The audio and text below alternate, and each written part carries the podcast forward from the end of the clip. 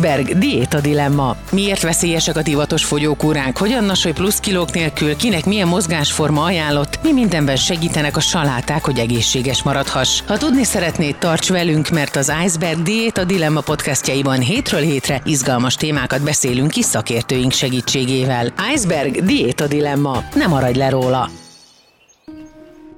Sziasztok! A mai adásban két egészen különleges vendégem van. Nagyon sok mindent kell megbeszélnünk vele. Suhajda Szilárd és Klein Dávid hegymászók, akiket ismer az egész ország, és nagyon sokféleképpen és sok vetületből beszélteik már meg veletek a hegymászás csinyát binyát. Sziasztok! Szia! Szia! Köszönjük szépen a meghívást! Köszönöm, hogy jöttetek. Itt most arról kell beszélnünk a diéta dilemmában, hogy az egészség a hegymászással, az egészséges életmód, a helyes étrend hogyan vezet el, vagy hogyan ad lehetőséget arra, hogy jobb eséllyel induljon valaki mondjuk egy ilyen küldetésre, mint ti voltatok, de természetesen elsőként az a, az érdekes és az a kiinduló pont, hogy hogyan lettetek ti hegymászóvá. Honnantól indult a dolog? Hány évesek voltatok? Kezdjük így. Tehát volt egy kattanás egyszer, csak öt éves korodban, amikor? Tehát még ilyenekre gondolok. Én szerintem voltak ilyen uh, nagy aha élményeim. És az első nagy aha élményem az nemrég ugrott be. Édesapám most lett 80 éves, és keresgéltem neki ilyen sztorikat a, a korai emlékeim között, és van egy nagyon korai emlékem, szerettem erdőbe járni, már kisgyerekként is, és folyton unszoltam az édesapámat, hogy menjünk el, volt egy ilyen budai busz megálló, és a fölött volt egy ilyen neve nincs domb, és én oda akartam mindig felkapaszkodni, és ezt elneveztem napfényes sziklák és fák csúcsának. És mindig rágtam az édesapám fülét, hogy menjünk fel a napfényes sziklák és fák csúcsára. És azt hiszem, hogy minden a mai napig azt a, az aha élményt, azt a nagy katarzist keresem, amit odafönt megtaláltam. És ezek vissza is jönnek, Dávid? Az érzést ezt fel tudom idézni, ami, ami azért furcsa, mert nagyon sok más csúcsélményem azóta elhalványult, vagy elvesztettem, mert olyan sokszor megosztottam az élményt, hogy már nem az enyém, hanem szinte közkincs, vagy inkább csak azt mesélem el, hogy hogyan meséltem el tavaly. Aha. De ez az érzés, ez, ez, ez megvan, ezt vissza tudom idézni, és ebben nagyon sok minden benne van. Szerettem a kalandot, szerettem letérni az ösvényről, szerettem a fákat, a sziklákat, megérinteni a természetet, és nem nagyon vonzott a versengés vagy a verseny. Tehát ilyen sportos gyerek voltam, de ugyanakkor ilyen romantikus könyv, könyvmoly gyerek is voltam. És Meg ez a magányos farkas típus, tehát akkor te nem a csapat sportba. Bár igazából tessék, akkor adódik a kérdés, hogy a hegymászás az valójában csapatsport-e? Én szerintem nem vagyok magányos farkas, Aha. tehát én például Szilárddal nagyon-nagyon jól érzem magam, és, és, és még az sem igaz, hogy ilyen, nem tudom, világtól elvonuló remete Aha. lennék, tehát hogyha lehetne menni a Pesti éjszakába, akkor nagyon élveznék egy pohár vörös borral üldögélni, nem tudom, valamelyik budapesti szórakozó teraszán, és úgy benne lenni a, a, a tömeg hullámzásába az igaz, hogy csapatban sportolni már nem annyira szeretek, és a labdajátékokat sem nagyon szeretem. A hegymászásban az, vont, az vonz, hogy van benne egyéni felelősség, tehát amikor én vagyok a kötél éles végén, akkor én választom ki, hogy teszek ide biztosító eszközt, vagy sem. Hogy az éles jobbra vége, ez melyik? Mit jelent? Bocsánat? Aki elől mászik. Aki Ugye van, van, van, egy mászó, aki felviszi a kötelet, és aztán van egy másik mászó, aki utána megy az elől mászónak, és kipucolja a betett eszközöket. És aztán amikor találkoznak, akkor az előző elölmászóból lesz a hátulmászó, és, a, és fordítva. Tehát váltjuk egymást. És ez az egymás iránt is felelősséget vállalunk, de a saját döntéseimért is felelősséget vállalok. Ez, ez a kettőség, ez nagyon tetszik a egymászásban, és persze természet van benne, meg nem tudom, romantikus, kalandozós dolog, úgyhogy nagyon sok minden megvan benne. Tizenéves koromban kerültem a hegymászás közelébe, 12 éves voltam talán, amikor először beköt, bekötöttek a kötélbe, és lényegében azóta e, be vagyok kötve a Úgy maradtál. Így van. Szilárd? Hát e, az én esetemben ez a bizonyos busz megálló az, az egy kicsit távolabb volt, illetve más vidékre ejtőzött mögötte, hiszen én az Alföld szülöttje vagyok, Békés Csabai származású egymászó vagyok, így jogos sokszor a kérdés, hogy mégis mit keresek a hát magas, magas hegyek világában. Hát épp ezt. És valószínűleg igen, pont ezt, a, ezt az élményt, amiről Dávid is mesélt, ezt a, ezt a kalandot, egyrészt nekem a körösök vidéke jelentette a, a vadregényt, még, még kisgyerekként, és aztán az első ilyen ö, családi nyaralások egyébként pont a, az Oszoly szikláját ismerhettem meg ö, még kisiskolásként, vagy lehet, hogy még óvodás voltam, nem is tudom pontosan. Ö, Csobánkára jöttünk, illetve a vándortáboroknak az élménye. Aha. Az meghatározó. A kalandozás. Marad. Így van, tehát bejártuk ugye a magyar középhegységeket, ilyenkor nem tudom, tíz évesek lehettünk mondjuk, és hátizsákos túrázóként sátorban aludtunk, és nem tudom, két hetet eltöltöttünk így a vadonban, ami kisgyerekként is azt gondolom, hogy egy hatalmas élmény, de a mai napig élénken emlékszem ezekre a, ezekre a nyári táborokra. És később Esztergomba kerültem, és ott vált mindennapossá ennek most már húsz éve, hogy a Pilisben, illetve egy társaságot megismerve, megismerve aztán a környező országok, illetve az Alpok hegyeiben kalandozhattam. Fiúk, ez nyilván összefonja az utatokat, vagy összefonódott az utatok egy ponton, most ugrunk egy kicsit azért, egy kicsit nagyot az időben, és muszáj, hogy arról beszéljünk, hogy már ott tartotok, hogy neki indultok, uh-huh. hogy meghódítani a csúcsot, csupa nagybetűvel, hogyan kell erre felkészíteni a testet. Ez testileg is, lelkileg is, szellemileg is egy iszonyatosan megterhelő dolog, roppant nagy próbatétel. Nyilván mindenki elmegy a falig, aki feljut a csúcsra, önmagával kapcsolatban is, a szervezetével kapcsolatban is, hogyha létezik, már pedig a sportnál létezik az úgynevezett szubmaximális terhelés, akkor ti is eljuttok odáig, hogyan lehet és kell ezt kezelni, hogyan kell felkészíteni a testeteket, vagy hogyan készítitek fel a testeteket ilyenkor, hogyan kapcsolódik be a táplálkozás a felkészülésbe? Igen. Én szerintem, ha megengeded, akkor mielőtt a táplálkozásra rá, rátérnénk, ami nagyon fontos, és fogok beszélni, két dolgot szeretnék kiavítani nagy Igen. tisztelettel. Az első, hogy nem szeretjük használni ezt a meghódítani kifejezést. Jó. Tudom, hogy, tudom, hogy lehetetlen. Hát ez lehet, hogy ez ilyen kis béna újságírói fordulat, hogy, hogy az ember ezt a szót mondja, de javíts ki nyugodtan. Kicsit, kicsit ilyen, nem is tudom, még a, a viktoriánus korabeli ilyen Aha. hódító attitűdből jött, jött Hát észre se vettem, És egy kicsit ilyen, ilyen, ma is használjuk, használják, mi nem használjuk, és ez, ez így, így heroizálja a hegymászást. És a mi egyik ilyen küldetésünk, hogy ha már egyszer ki kell lépni a nyilvánosság elé, Nyilván, hogyha nem lenne szükség hogy arra, hogy partnereink legyenek, akkor úgy mennénk el expedíciózni, hogy nem szólnánk senkinek, de ha már egyszer kilépünk a nyilvánosság elé, akkor szeretnénk hiteles képet festeni uh-huh. arról, hogy mi történik velünk a hegyek között. És ez nem a hódító élménye. Aha. Tehát Aha. amit én odafönt érzek, az az, hogyha nagyon-nagyon oda teszem magam, és közben figyelmes is vagyok, empatikus vagyok a társammal, odafigyelek önmagamra, és odafigyelek a hegyjelzéseire is, akkor lehet, hogy vendégeskedhetem odafönt negyed órát. Szóval tiszteletlen ez nagyon a messze, nagyon messze. Egy kicsit, nem? Azt nem érzem, vagy, vagy ilyen heroizáló, aha. vagy ilyen cukormázas. Ez De érdekes, függ, hogy, hogy, hogy számomra nem ezt jelenti, tehát hogy, hogy nekünk hétköznapi emberek számára tényleg azt jelenti, és a, a szónak a szép értelmében nem pedig, nem pedig mhm. az alá fölé rendeltségi viszony, mint természetes teljesen, ember. Teljesen oké, ezt, ezt De azért fogadom. örülök, hogy ezt Csak mondod, mert egy mennyire más igen, világ. Az évfülem kicsit ilyen maszkulin, militarista. Világos, mond is, persze. Stb. Aha. És nem ez, amit odafönt átélünk. Tehát ez az egyik. Hanem ti engedélyt kértek, hogy oda mehessetek. Igen, nagyon Aha. keményen oda kell tennünk magunkat, és nagyon oda is kell figyelnünk arra, hogy mit mond a hegy, mit mond Szilárd, mit mond az én testem, stb. Mond a hegy. Ez, ez, ez, ez a két dolog, amit össze kell sakkoznom. És a másik, amit szerintem érdemes így kiavítani, hogy maximálisan oda tenni magunkat, vagy nem, nem is tudom, elmenni a falig, Igen. azt a felkészülés során tehetjük meg. Ó, értelek, aha. Mert olyan, olyan állóképességet szeretnénk kialakítani, és olyan mentális állóképességet, és olyan stratégiát, zárójelben ez is nagyon fontos, ami maximalizálja a sikeresét, miközben minimalizáljuk a tragédia lehetőségét. Tehát odafönt végül már nem mehetünk el sohasem a falig, mert ha az utolsó energiamorzsámmal, ha az utolsó energiamorzsámmal szakítom át a célszalagot odafönn a csúcson, akkor valakinek le kéne hozni engem. Már Figyelj, ilyen em- valaki nincsen. Emelem a kalapom, köszönöm. Tehát, hogy mindig, mindig van valamennyi tartalék a, a, a rendszerben, és ide lent elmehetünk a falig, és oda, odafönt pedig soha. Na látod, ezért vagytok ti a hegymászók, nem én. Mert, hogy, ez, mert hogy egészen más fajta jelentés és jelentőség van a szavak mögött is. Mit jelent az, hogy mentálisan felkészülni? Hogy lehet erre mentálisan felkészülni? Hát ugye Dávid említette ezt a három dolgot, egyrészt a stratégiai felkészülést, amire rákérdeztél most a mentális mhm. felkészülés uh-huh. és a fizikai felkészülés, ez mind három nagyon fontos. Akkor nem is lehet leválasztani őket egymásról, igaz? Szét lehet őket választani, de azért mégiscsak egy egység lesz Aha. belőle, és, és mind három elengedhetetlen, hiszen pont ez a, erre a három dologra van szükségünk ahhoz, hogy ahogy Dávid is mondta, maximalizáljuk a sikeresét és minimalizáljuk a tragédia lehetőségét. Hogy egyrészt meg kell lennünk a spenótot, és az a minimum, hogy fizikailag úgy felkészülünk, ahogy csak kell. Én azt gondolom, hogyha bármelyikünk is úgy érezné, hogy nem készültünk fel kellőképpen, úgy, ahogy tudjuk, hogy fel kell készülni egy ilyen 8000-es expedícióra, akkor nem hiszem, hogy elindulnánk.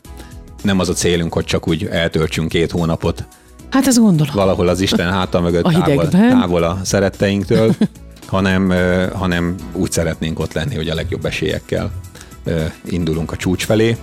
A mentális felkészülés pedig, ugye azért ez mégiscsak egy két hónapos expedíció, tehát ez is, ez is egy fontos információ lehet, hogy egy-egy ilyen 8000-es expedíció ez jellemzően két hónapig tart, csak a megközelítés, amíg elérünk a hegy lábáig, az nagyjából két hetet vesz igénybe, utazunk ugye az adott célországba, aztán buszon zögykölődünk, terepjáron, gyalogolunk végül egy hetet az utolsó falutól, még eljutunk a hegylábához, ahol aztán létrehozzuk az alaptáborunkat.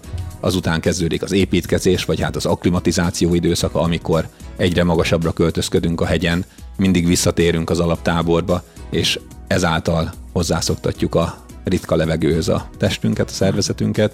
Mit okoz a ritka levegő? Hogyan zajlik a ritka levegőhöz való hozzászokás? Igen, tehát ezt hívjuk akklimatizációnak, és az akklimatizációnak különböző fajtái vannak. Először is az alaptáborig, az alaptábor magasságaig nagyjából ilyen Himalájában ilyen 5000 méter körüli alaptáborokról beszélünk, tökéletesen aklimatizálódni lehet, ha csak nincsen valamilyen genetikai stiklid. Uh-huh. Van a populációnak egy nagyon kis százaléka, aki nem tud tökéletesen aklimatizáció, és van néhány szupermen, akik nagyon-nagyon jól aklimatizálódnak. Mi azt gondolom, hogy Szilárd és meg én is a normálisan aklimatizálódó emberek közé tartozunk. Tehát az alaptáborig tökéletesen aklimatizálódom, hogyha fokozatosan közelítem meg ezt a magasságot. Minden nap terhelem magam, sok folyadékot fogyasztok, eh, hogy higítsam az egyébként sűrűsödő vérem, közben a szervezetem vörös vérsejteket termel, hogy hatékonyabban szállítsa a kevesebb oxigént, és aztán elérem az 5000 métert, ahol fele annyi oxigén áll a szervezet rendelkezésére. Alaptáborban van veletek orvos? Ott még van? Volt olyan expedíciónk, amikor nagy csapattal dolgoztunk, és a, a, a csapatnak része volt orvos, mondjuk nem tudom, Vida Gábor több expedíción is elkísért minket, dr. Vida Gábor, nagyon sokat tanultunk tőlük, tőle, de mostanában általában ketten megyünk hegyre Szilárddal, és egy kétfős csapatnak túl nagy luxus lenne orvost vinni mhm. magával. Meg hát most már azért nagyjából úgy tudjátok is, hogy mi, mi miért történik, meg Ilyen mikor mi van. Ilyen, szinte nyilván nem, nem, váltunk, nem váltunk szakértőké vagy orvosokká, de, de valóban hát szakértőké az egy sok, sok, sok ilyen gyakorlati tapasztalatot uh, szedegettünk össze az évek során. Uh-huh. De vissza az eredeti kérdés, az akklimatizációhoz van az akklimatizációnak egy másik fajtája is, ez a részleges akklimatizáció, és erre az alaptábor fölött kerül sor. Ami azt jelenti, hogy hosszú távon, ha felmegyek mondjuk 6000 vagy 7000, vagy Isten 8000 méterre, hosszú távon a lebontó folyamatok nyernének a felépítő folyamatokkal szemben, bármit csinálok, bármit csinálok. Tehát 6400 méterre nem költözhetem, akkor se, hogyha nagyon fokozatosan közelítem meg azt a magasságot, stb legenda, hogy a serpák ott élnek, stb. Tehát nincs olyan ember, aki ebbe a magasságba hosszú távon túlélné. Viszont rövid távon összeszedhetek valamennyi akklimatizációs pluszt. Tehát amikor megérkezem a, a, az alaptáborba, akkor két folyamat indul el. Az egyik, az az állóképességem, a fizikai teljesítő képességem. Ez az első nap a legjobb, és az utolsó nap lesz a legrosszabb. Mert az expedíció során adósságra dolgozom, folyamatosan leépülök. És a másik folyamat az, az akklimatizáció, hogy egyre följebb megyek a helyen, és mindig visszatérek az alaptáborba pihenni, provokálom a szervezetemet, és egyre jobb akklimatizációra teszek szert. Azt a pontot kell elkapnom, ez, ez benne a, nem is tudom, tudomány vagy művészet, Aha. azt a pontot kell elkapnom, amikor már vagyok annyira akklimatizálódva, hogy fel tudjak mászni, de még nem pukkantam le annyira, hogy ne tudjak fölmászni. És ebben segíthet például a, a jó, jól kiválasztott akklimatizációs görbe, hányszor megyek fel, milyen magasra megyek fel, hány éjszakát töltök el, el, el odafönt, milyen stratégiával pihenek oda lent, ugye ebbe a táplálkozásnak nagyon fontos szerepe van, milyen stratégiával pihenek oda lent az alaptáborban, és persze közben egyeztetnem kell a hegyel is, mert olyankor kell majd a csúcsmászást elindítani, amikor úgynevezett időjárási ablak nyílik, tehát a szélsebessége viszonylag alacsony, és a relatív páratartalom is alacsony. Úgyhogy ez, ez, ez, a, ez benne a, a stratégia. Hát ez egy, ez egy borzasztóan összetett dolog, és nyilván ennek csak az egyik része a táplálkozás, viszont nem elenyésző része, és akkor most visszakanyarodunk még a, a táplálkozás részéhez.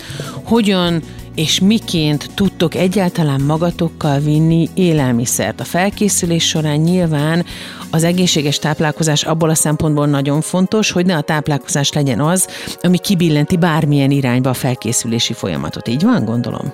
Igen, igen, ez valóban fontos. És ugye eddig a pontig, amit Dávid említett, ahol van ez a bizonyos meccéspont, már eltelt nagyjából egy-másfél hónap. Tehát ugye erre az időszakra valóban sok és viszonylag jó minőségű élelmiszerre van szükségünk. Azért ugye az alaptáborban, ezt lehet, hogy sokan nem tudják, van egy ellátásunk, egy alaptábori konyhánk, sőt konyha személyzet. Például, hogyha 2019-es K2 expedíciónkra gondolok, akkor volt két nagyon kedves pakisztáni fiú a konyhában. Ők akik... gyakorlottak abban, hogy hegymászoknak főznek? Igen, igen, és 2019-ben különösen nagy szerencsénk volt, mert nem csak két olyan fiú volt a, az utolsó faluból, akik tudtak, nem tudom, rist főzni, meg zöldséget párolni, hanem valóban szakácsok voltak, akik egyébként is szakácsként dolgoznak. Aha, egy, tehát a szakmájuk egy, egész, egész jó nevű étteremben. Aha. Jó, tehát Igen. akkor ott az alaptábor, az egy, úgy képzeljük el mi hétköznapi emberek, hogy ott akkor alakul egy mini falu, mondjuk, Ugye az alaptábort kell elképzelni hegy lábánál egy logikus ponton, ahonnan érdemes elindítani az építkezést, nagyjából 5000 méteren. Aha.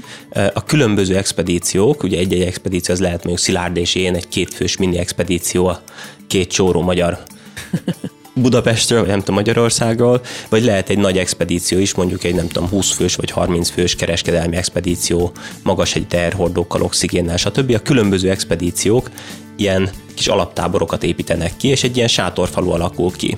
Van olyan hegy, aminek lábánál kisebb sátorfalu alakul ki, két, három, négy, öt, tíz expedíció, és van olyan hegy, mondjuk a Monteverest, aminek a déli oldalán az alaptáborban egy hatalmas, több száz fős sátorfalu falu alakul ki. Ez, ez az alaptábor. És minden ilyen egységnek mondjuk a magyar XY expedíciónak van egy saját alaptábora, amihez tartozik egy konyhasátor, egy ebédlősátor, lakósátrak, WC sátor természetesen, Aha. zuhanysátor, ami egy lényegében egy ponyvát jelent, ami alatt le tudjuk magunkat csutakolni a laborból, és ennyi. ennyi. És az együttétkezés, vagy a, a, a, az eszmecsere, a tapasztalatcsere, stb. ez működik egyébként ezekben a, a kis faluk, falvakban, ezekben az alaptáborokban, ahogy elképzelném én mondjuk? Igen, igen, abszolút működik, sőt, fontos is, talán azt is mondhatnám, hogy elengedhetetlen, hiszen Tehát nem vetétársaként kezelitek egymást, amikor va- Valamilyen szinten együttműködnek a, az expedíciók, tehát ugye jellemzően egy adott útvonal mentén mozgolódnak mondjuk a hegymászók, és maga az útvonal kiépítése, a fix kötelek rögzítése, akár az időjárás előrejelzéseinknek az összevetése más csapatokkal, ez mind-mind olyan momentum, ami, ami, amivel egymást segíteni tudjuk. Jó, most visszatérünk akkor a táplálkozás egy kicsit konkrétan. Ö, ugrálunk egy picit az időben, amikor a felkészülés zajlik még itthon, mielőtt el, elindulnátok a, a célponthoz, akkor mennyi ideig kell már ö, fegyelmezetten és kifejezetten erre célzottan étkezni? De nagyon örülök neki, hogy egy kicsit úrálunk az uh-huh. időben, mert így el tudunk különíteni három időszakot. Van a felkészülés, ami, ami egyfajta táplálkozást kíván meg. Az mennyi Van idő kb? Hát egy legalább fél éves időszakról beszélünk. Volt olyan expedíció, ami előtt, ami előtt több mint egy éves szépen felépített munkáról beszélhetünk. Nyilván ennek megvannak a fázisai, amit egyeztetünk az edzővel, kialakítunk, stb. Van egy alapozó prehab időszak, amikor ilyen mozgásmintákat, alapozó gyakorlatokat végzünk, illetve a terhelés mennyiségét állítjuk be. És van, ehhez miért táplálkoztok akkor már? És e- ehhez igazít a táplál, van egy erőfejlesztő időszak, és aztán utána van egy ilyen hosszú távú erőálló képesség, és aztán van egy formaidőzítés. Uh-huh. És a, ha ezt a, ha jól számolom, négy időszakot összesakkozom, akkor ez alsó hangon ki kell, hogy adjon egy fél éves e, periódust, és jó esetben, hogyha igazán van időnk, hogyha jól felépítettük az egész expedíciót, stb., akkor akár egy év is lehet ez az időszak. És ezt szakítják meg az edzőtáborok. Tehát egy expedíció előtt ilyen két-három edzőtábort szoktunk szervezni, ezt Mátraházán az olimpiai létesítményben szoktuk Szilárddal lebonyolítani általában. Ott is van szakács, aki főz rátok, vagy ott már ti tudjátok, hogy mit tehettek és mit nem? Hát ilyen Mátraházán az edzőtábor menzáján étkezünk. És a, De ott is specifikus kaja van, gondolom, tehát nem? Vagy nem? Szerintem a sportolók igényeit nyilván szem előtt tartják, Aha. de kiváló konyhája van az edzőnek. Én azt mondom, ott, ott egy ilyen sportolói olyan? menza van tulajdonképpen. Értelek. Tehát ez, ugye, ugye ott az olimpiai edzőtáborban érdemes elmondani azért, hogy hangoznál Molnár ennek a neve, ő az edzőnk, ő az, aki a szakmai vezetője ennek a, a munkának, és ott az olimpiai létesítményben összetalálkozunk, nem tudom, kajakosokkal, birkózókkal, uh-huh. mindenféle sportákból jönnek emberkék, és mindenki csinálja a saját programját. Mi egy ilyen kis kétfős edzőtábor vagyunk, néha nagyobb csapatok is jönnek, és néha egy-egy versenyző is érkezik. No, hát, hogyha ugrálunk az időben, igen, bocsánat. Ez mond? a felkészülésnek ez a, a táplálkozása. A második időszak az, az alaptábori kajálás, az, az egy ilyen jó menzának felel meg. Egy kicsit kevés a friss zöldség, egy kicsit kevés a nem tudom, a friss gyümölcs, nagyon sok a szárított cucc, stb., uh-huh. de azért ott, ott, ott egy, egy menzán, men, menzán vagyunk. Miket esztek konkrétan? Mondj példákat. Rizs, az a, abban biztos igen, vagyok. A, a rizs, rizs és Aha. a tészta, ezek... Tehát keményítő ezek, szénhidrát van. Ezek meghatározóak, a pirított zöldségek például azért ezek általában kitartanak az expedíció végéig, illetve néha kapunk még ilyen utólagos ellátmányt is, küldenek fel a faluból. De ettünk például gyömbéres kecsketüdőlevest is Pakisztánban, tehát vannak egész különleges Aha. fogások. Mi az, amit nem szabad ennetek? Van-e olyan egyáltalán? Igazából az alaptáborban csökkenteni akarjuk a veszteségeket, tehát ott, ott bármit, amit megkívánsz, azt megehetsz. Aha. A, a, az oxigén hiánytól csökken az étvágy.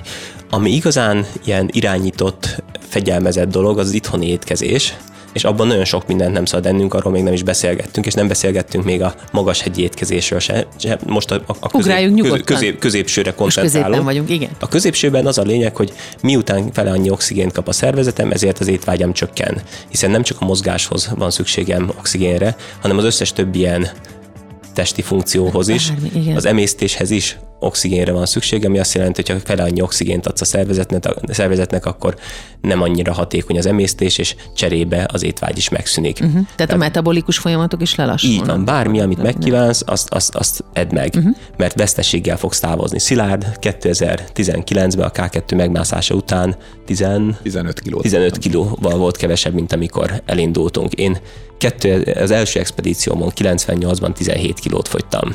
Uh, úgyhogy ez nagyon-nagyon komoly adóságokkal kell mm. számolni. Az alaptáborban nem az a cél, hogy az edzéshez igazítsuk a táplálkozást, vagy bármilyen ilyen magasztos célt, vagy, vagy, vagy nem tudom, hanem hogy vigyük, vigyük be a kalóriát, csökkentsük a veszteségeket. Aha. És aztán odafönt megint megváltozik a, a, a, a műsor, mert amikor fölmegyünk az alaptábor fölé, akkor annyira kevés lesz az oxigén, hogy 8000 méteren már harmada a, a, a levegő parciális nyomása annak, amit itt tengerszinten érzékelünk, hogy ott lényegében nulla az étvágyunk, tehát ott kikísérletezzük az évek során, hogy mi az, ami, amihez mégiscsak van gusztusunk, mit tudom én, 7000 méteren is, vagy 8000 méteren is, és azt, azt tesszük, szárított húst teszünk néha. Ez marha aszal... hús? Milyen hús? Marhát, marha igen. Hús. Aszalványokat, uh, marcipánt, Tényleg? Uh, levesek, leveseket, Uh, nyilván mozgás közben nagyon sok energiazselét viszünk be, Aha. gyorsan be lehet vinni. Cserében nagyon fontos, hogy még többet igyál, de egyébként is nagyon fontos, hogy igyál, mert a véred iszonyú sűrű lesz. És érdemes lenne majd kitérni egy kicsit ezekre az élettani változásokra, és Abszolút. egy kicsit összeszedni, hogy mi minden változik meg. Tehát az első igen kevesebb oxigént kapok, és ettől gyengülök.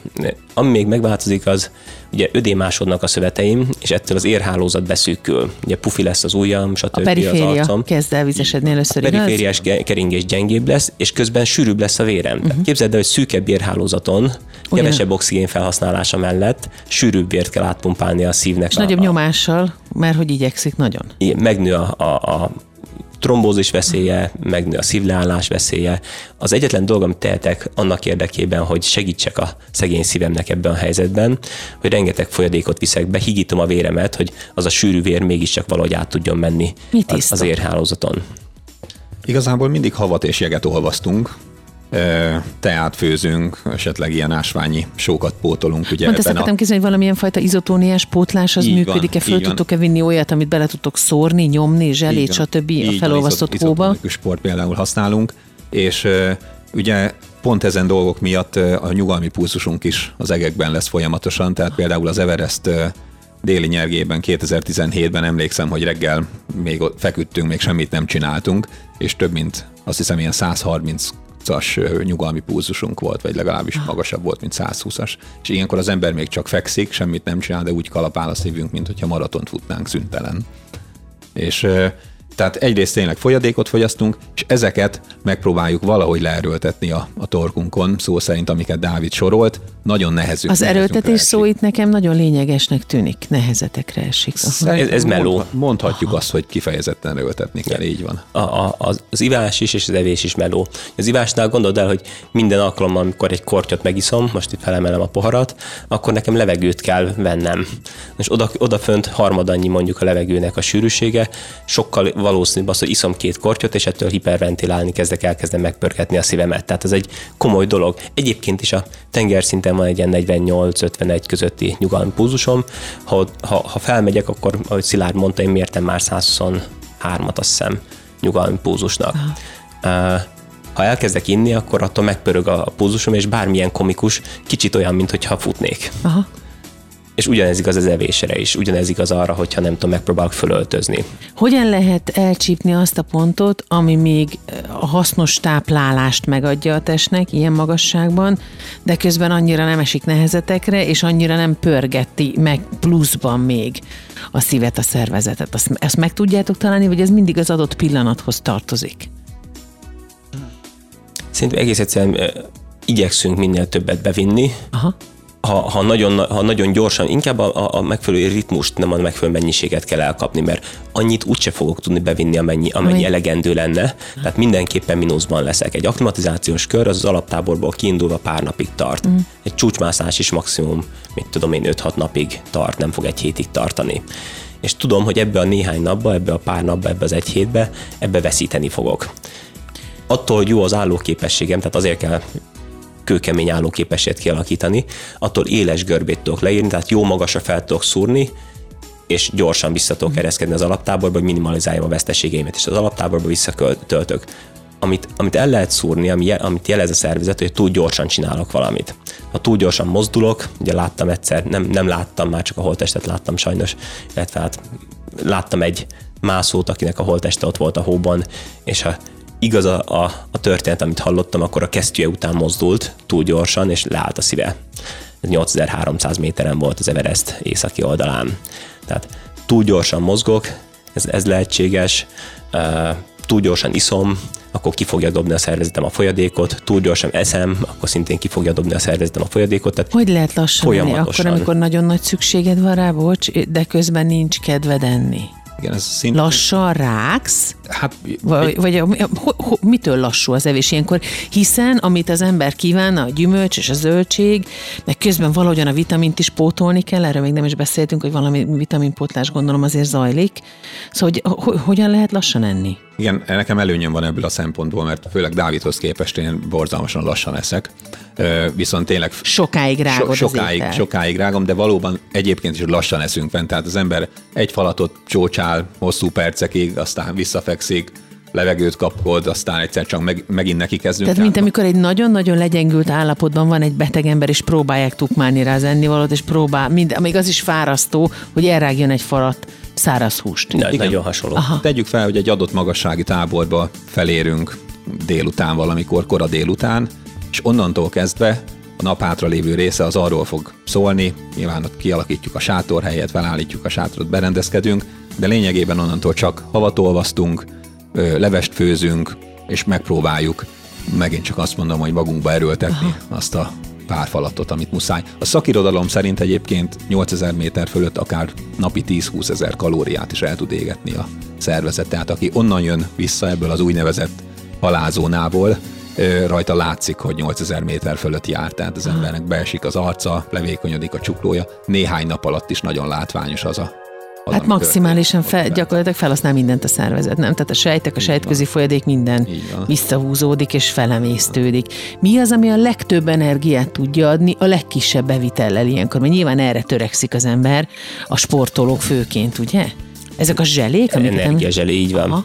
Hát energiazselé, és ez már a azt, azt mondtam, hogy három ilyen táplálkozási időszak van, a felkészülés, arról még nem beszéltünk, az alaptábor és a magashegyi táborok, a magaslati táborok, de van egy plusz negyedik is, a csúcsmászás során is e, fogyasztunk valamit, energiazselét. E, ott már, ott már semmi más. Próbáltam marcipánt, próbáltam már egy, egy-két alkalommal szalványt, de azok már túl macerásak.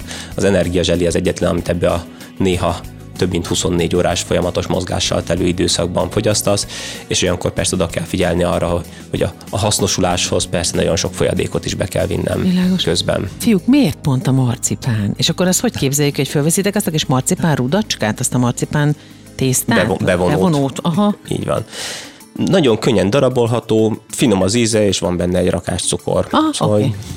nem, nem, az az, az igazság, kis helyen elfér, így, ugye? Kis helyen elfér, nem fagy meg, törhető. Logikus. Jó, erre voltam stb. kíváncsi, tehát, mert ugye ez nagyon meglepett szerintem. Ez és, és, és megtetszett az íze egy bizonyos Aha. ponton.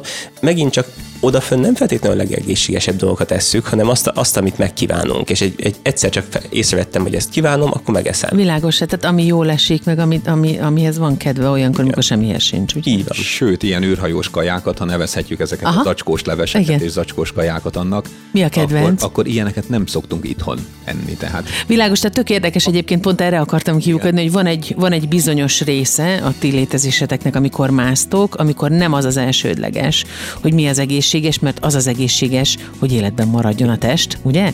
Abban a szempontból viszont a felkészülés előtt és utána viszont kell erre nyilván figyelni. Igen, tehát én azt mondanám, hogy a, a nyilván a sport az egy nagyon egészséges és helyes dolog, a rekreációs sport.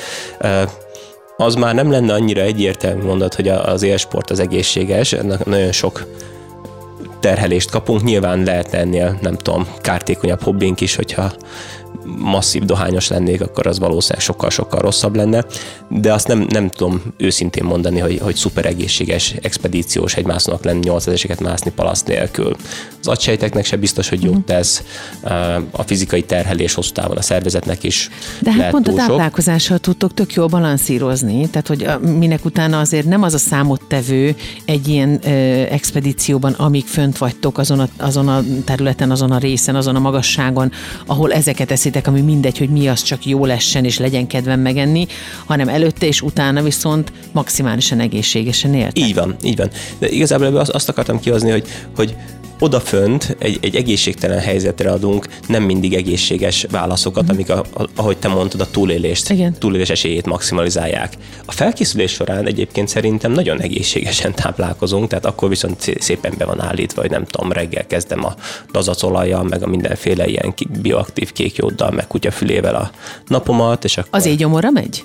Ezeket én égyomorra eszem, mert ugye reggel szokott lenni a futásom, és akkor ne, én, én, én nagyon lassan nem észtek, úgyhogy én nem tudok semmilyen reggelit vagy bármit enni, enni mert mert Elnehezít. Nem, mert aha, nem. Aha. Egyébként is nekem az egyik legnagyobb kihívás a lassú emésztésem miatt az az, hogy úgy csakkozom az edzéseimet, hogy közben azért mégiscsak valamikor egyek valamit. Mert, ja, Aha. igen. Mennyire szerettek enni egyébként? Nagyon. Nagyon? Nagyon. Én azt okay. gondolom, hogy szeretjük a finom, finom dolgokat. Finomokat enni, igen. Akkor most megint ugrunk hát az időben, csinálunk egy hurkot. Főzni megtörtént is.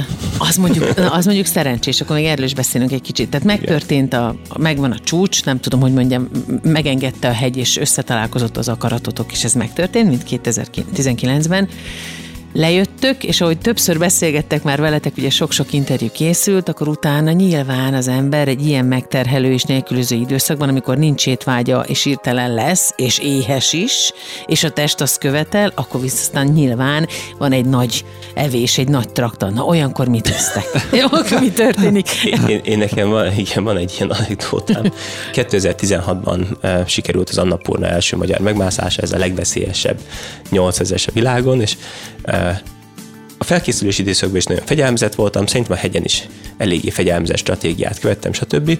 És amikor hazajöttem, akkor teljesen így, így, így elszabadult a pokol, és emlékszem arra, hogy uh, volt, volt egy ilyen sajtótájékoztató, és kitettek egy csomó pogácsát, és én lényegében beálltam a hazai sajtó és a pogácsás asztal közé, senkit nem engedtem oda, így utólag tudtam csak elemezni a mozgásomat, hogy így védtem a pogácsás asztalt, és így, így folyamatosan fordulgattam hátra, és ettem a pogácsát, és úgy próbáltam megválaszolni a kérdéseket. Soha még így nem hiszett, Iszonyúan kívántam a pogácsát, tehát az, az a jó kis ilyen keltészta, amit ilyen melegen lehet tépni, és egyébként nem volt megengedve nekem nagyon hosszú időn keresztül, az nagyon-nagyon kellett. Szilárd, neked, ami ilyen visszatérés kaja élmény? Hát egyébként nagyon érdekes, mert amikor hazatérünk, akkor egyébként egy kicsit a gyomrunknak is vissza kell aklimatizálódnia, ugye egész más, másképp alakul a bélflóránk egy ázsiai országba. Amik, ja, tényleg az meg igen, a másik. amikor például, nem tudom, az ember megérkezik Pakisztánba, akkor lehet, hogy azt, azt a gyakorlatot fogja követni, hogy kényesen ügyen, ügyel arra, hogy véletlenül se egyen, nem tudom, olyasmit, ami veszélyes lehet, vagy pedig azt a gyakorlatot követi, hogy azonnal elkezd a szomszéd bazárban a, az utcai kifőzdék kínálatából szemezgetni. Valójában elkerülhetetlen az, hogy előbb-utóbb valamilyen gyomorbajunk ne legyen.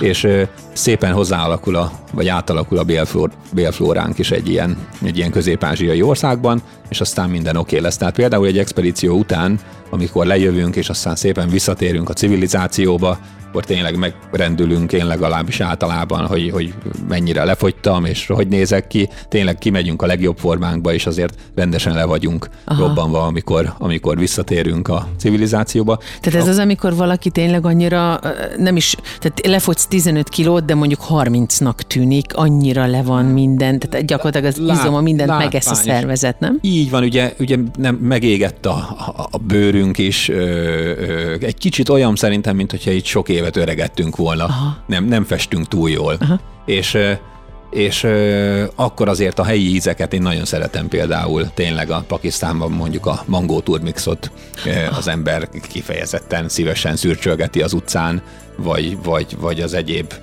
nem is tudom, miket szoktuk Olyankor a gyümölcs és a zöldség az, ami leginkább jól esik? Az nagyon az friss. Élő, bármi, friss. Bármi, ami friss. Tehát ah, a, van. Az alaptábori konyhára nyilván igyekeznek szuper munkát végezni a, a, a szakácsok, stb., de azért korlátozottak a lehetőségeik, kevesebb a friss zöldség, kevesebb a friss gyümölcs. Amikor lejövünk, akkor különösen egy ilyen ázsiai országban, mit tudom én, Iszlamabadban, vagy Katmanduban, eh, Nepál fővárosában, vagy Pakisztán fővárosában, fantasztikus dolog beszabadulni a bazárba, és akkor ilyen hatalmas adag banánt, meg, meg, meg mangót, meg narancsot, meg mindenféle ilyen finomságot venni. inni a magával a kókuszdióból, és frissen, és a mangó, van. meg azok a gyümölcsaláták, amiket csak úgy Marha jó salátáig vannak. Nagyon-nagyon jó salátáig Vagy ha vannak. a paradicsom salátáidra gondolok. Az én például, én, én nagyon szeretem a paradicsomot, nekem az egyik ilyen, ilyen szívem csücske a paradicsom, és elő szokott fordulni, hogy, hogy annak ellenére, hogy valamilyen szállodában vagyunk, mert nem tudom, és az ő salátáik azok ilyen kis aprók, amik a szállodában adnak, nyilván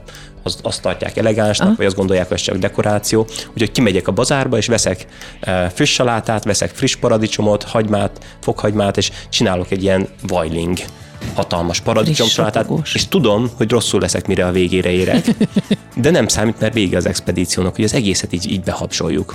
És ez nagyon jó érzés, és aztán utána rosszul leszünk. Igen, de ezt mondta több helyen is, hogy ez hozzátartozik, kivékültetek ez, hogy ez hozzátartozik a folyamathoz. Igen, most már lehet. Itthon például nagyon szeretjük a, a friss gyümölcsökből és zöldségekből készült turmixokat is, például a Dávid turmixait nem, nem is tudnám elsorolni, mi mindent tesz bele. Ezek a napindító zöld turmixok, azokra gondolunk? Akár, akár zöld, akár zöld, zöld turmixok, de ez, nem ez tudom. nálam általában ilyen, ilyen desszert, tehát nem is desszert, hanem ilyen nasi is. Aha. Igen, de nálunk például van egy ilyen... Mi minden van benne? Ebben például van szűretlen almalé, banán, cékla és gyömbér Aha. és víz. Aha. Tehát ez, ez egy ilyen alapturmix például, amit én, én nagyon szeretek. Mennyit, mennyit ketyegsz vele? Mennyi időre elég energia ja, ez? Így értem. Hát én, én például futás előtt például tudok inni egy pohár ilyen turmixot, néhány, néhány kekszel, és aztán ezzel el vagyok ebédig. Igen. Ugye, én tudom, hogy nem egészséges, és el kéne osztani az étkezést a, a nap, nap során, de én nagyon sokszor azt csinálom, hogy egész egyszerűen az esti órákra, a késő délutáni korai esti órákra helyezem a, a, a táplálékbevitelnek a nagy részét. Mondom, hogy napközben sokkal kényelmesebben tudok edzeni, hogyha ha nincs annyi a szervezetemben. Olyankor banánt teszem, esetleg egy kis gyümölcsöt, és azt is főleg délelőtt. És ez a, ez a turmix, amit, amit csinálok, ez az, amit, amit bármikor így, így ihatok. És a tiédben mi van? Ebben brokkoli van, gyömbér van, és citrom minden van. nyers? Minden nyers, így van. Brokkoli, gyömbér, citrom, cékla, Spenótlevél, mángódlevél, ilyesmit nincsen, szoktatok? Nem, nincsen. Valamit biztos kihagytam. Te szoktál szilárd, szilárd bólogat. Te szoktál. Na, ilyen, ilyesmik vannak Aha. benne. Van benne egy kis tápkieg is. Aha. Attól lesz édes de egyébként ja, ezek, a, ezek a fő összetevői. Például egy ilyen nagy zacskó bébi spenótot, az Aha. simán egy rántottához meg tudok enni, nagyon, nagyon szeretem hozzá. Sőt, olykor még a rántottában is.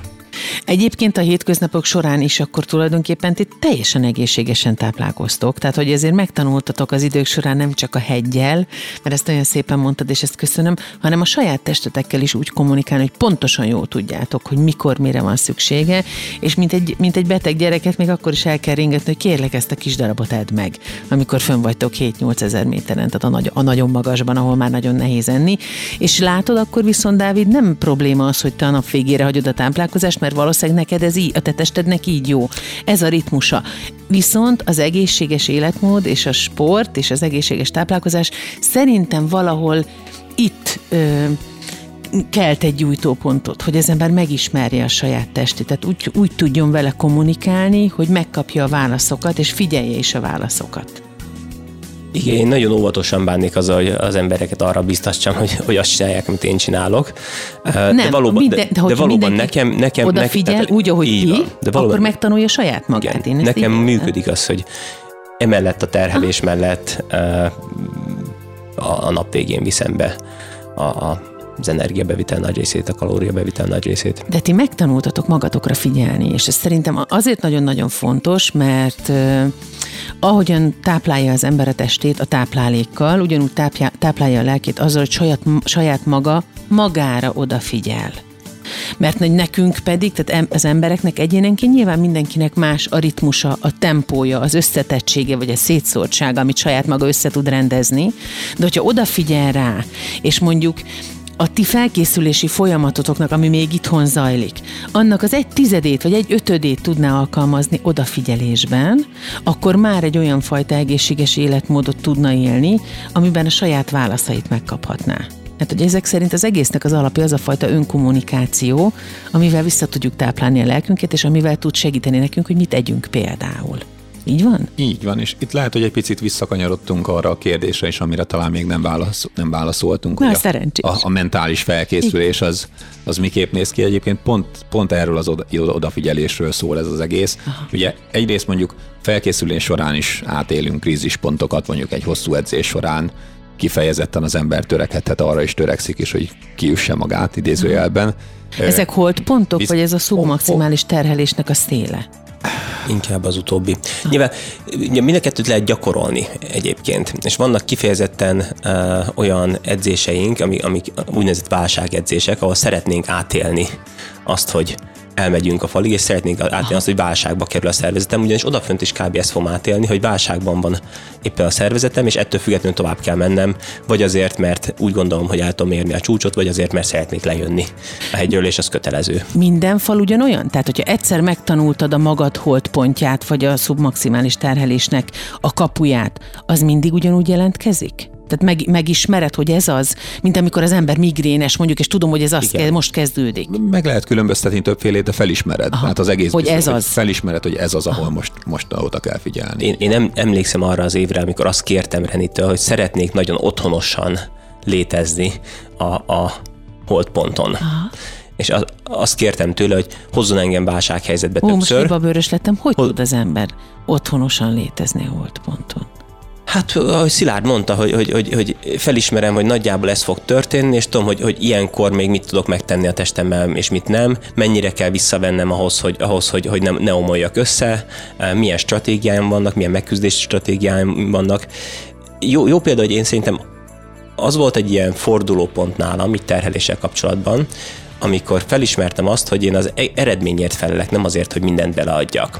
Ugye korábban úgy gondoltam, hogy ha egy gyakorlatot kapok Renitől mondjuk, mit tudom én, van egy gyakorlatsor, akkor én akkor viselkedem lelkismertes sportoló módjára, hogyha mindent beleadok. Aha. És aztán mi lesz az eredmény, az meg majd a, a, az égiek megmondják. És egy bizonyos ponton felismertem, hogy nem, hanem én azért felelek, hogy mi lesz az eredmény, hány perc alatt végzem el a gyakorlatot, vagy hány ismétlést tudok megcsinálni, és ezért elkezdtem játszani a, a, a végpont környékén a, a nem tudom, a, a stratégiámmal. És sokkal jobb eredményeket Ez a húz kezdtem. meg, erezd meg? Hogy Így van, és sokkal, sokkal, jobb, sokkal jobb eredményeket kezdtem el produkálni.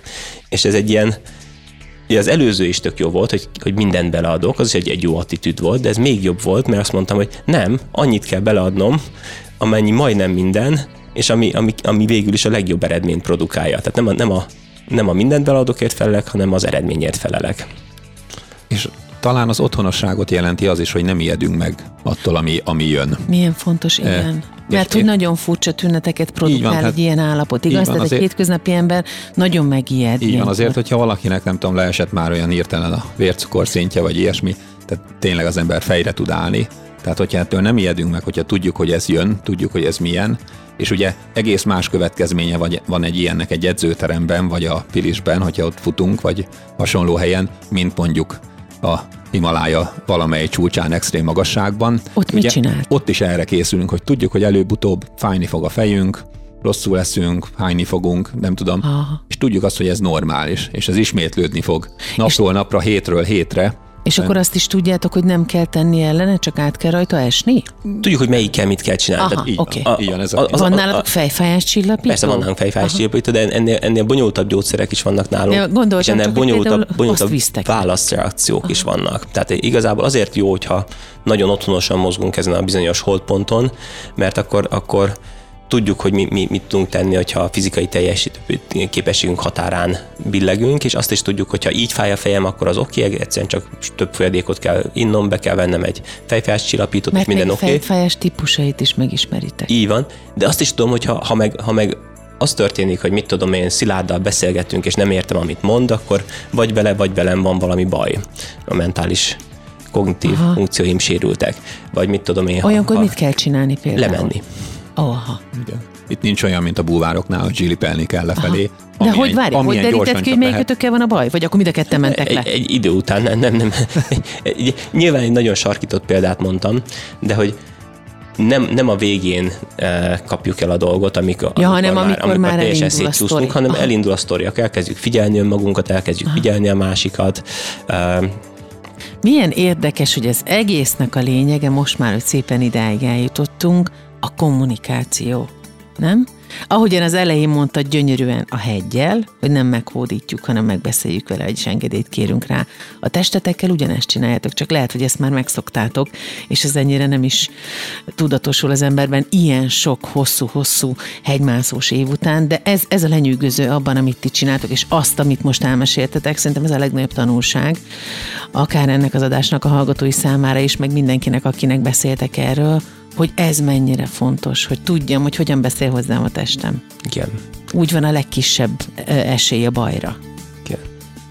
Én, én azt hiszem, én nem vagyok aszketikus alkat, tehát én, én, én nem szeretem csak úgy poénból gyötörni a mhm. testemet, uh-huh. viszont ilyen díleket szoktam kötni, ilyen megállapodásokat szoktam kötni a testemmel, hogy azt kérem tőled, hogy csináld ezt x ideig, mit tudom, a felkészülés alatt kérek tőle, és aztán utána az expedíció alatt még többet kérek tőle, és bevallom neki, hogy tudom, hogy ez nem lesz neked úgy igazán kellemes le fogsz épülni, erodálódni fog, stb. De megígérem neked, hogy aztán utána, amikor hazahozlak, akkor elviszlek a Balatonpartra, fél óránként megfordítlak, hogy a másik oldalat süsse a nap, és akkor kellemes lesz neked, és jó lesz neked. És általában ez, ez a jó kommunikáció, vagy jó viszony a testeddel, ez nagyon fontos, mert ha ilyen sokat kérsz tőle, akkor, akkor az is fontos, hogy odafigyelj az igényeire. Igen. Tudod, miért nagyon szép, amit mondasz? Mert a legtöbb nagy ö, tudó előadástartó és a spirituális gondolkodók és a régiek és az újak mindezt mondják, hogy figyelj oda arra, hogy mit mond a tested, és próbáld meg olyan tisztelettel és szeretettel kezelni és úgy bánni veled, mint hogy egy kisgyerek lenne aki nem feltétlenül tud teljesen egyértelműen közölni veled dolgokat, de ha odafigyelsz és megtanulod őt, akkor érteni fogod, hogy mit mond neked, hogy mit kér. Ez a csodálatos ebben, úgyhogy én nagyon hálás vagyok, hogy jöttetek. Köszönöm. Fantasztikus beszélgetés volt, köszönöm szépen. Köszönjük szépen még egyszer. Mi is köszönjük szépen. de Szilárdot és Klein Dávid hegymászót, hegymászókat hallottátok itt a Diéta Dilemmában. Én Péter Petra vagyok, és hamarosan újra találkozunk. Ez volt az Iceberg Diéta Dilemma, az Egészség Podcast. Ne maradj le a friss, ropogós epizódjainkról. Iceberg Diéta Dilemma. Iratkozz fel még ma!